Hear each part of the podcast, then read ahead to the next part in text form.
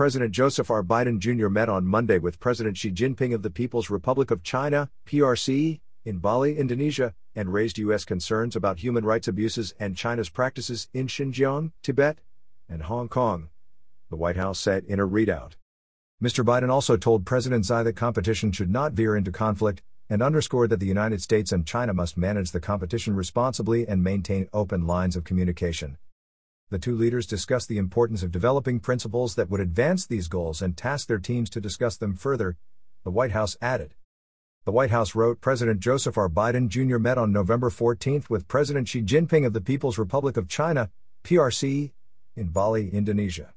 The two leaders spoke candidly about their respective priorities and intentions across a range of issues. President Biden explained that the United States will continue to compete vigorously with the PRC including by investing in sources of strength at home and aligning efforts with allies and partners around the world.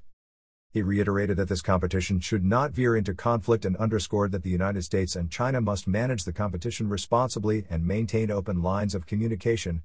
The two leaders discussed the importance of developing principles that would advance these goals and tasked their teams to discuss them further. President Biden underscored that the United States and China must work together to address transnational challenges, such as climate change, global macroeconomic stability, including debt relief, health security, and global food security, because that is what the international community expects. The two leaders agreed to empower key senior officials to maintain communication and deepen constructive efforts on these and other issues.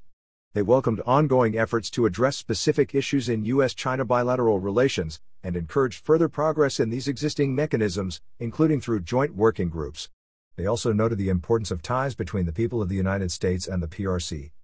President Biden raised concerns about PRC practices in Xinjiang, Tibet, and Hong Kong, and human rights more broadly.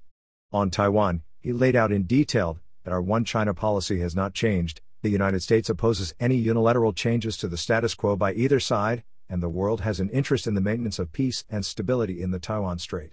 He raised U.S. objections to the PRC's coercive and increasingly aggressive actions toward Taiwan, which undermine peace and stability across the Taiwan Strait and in the broader region, and jeopardize global prosperity.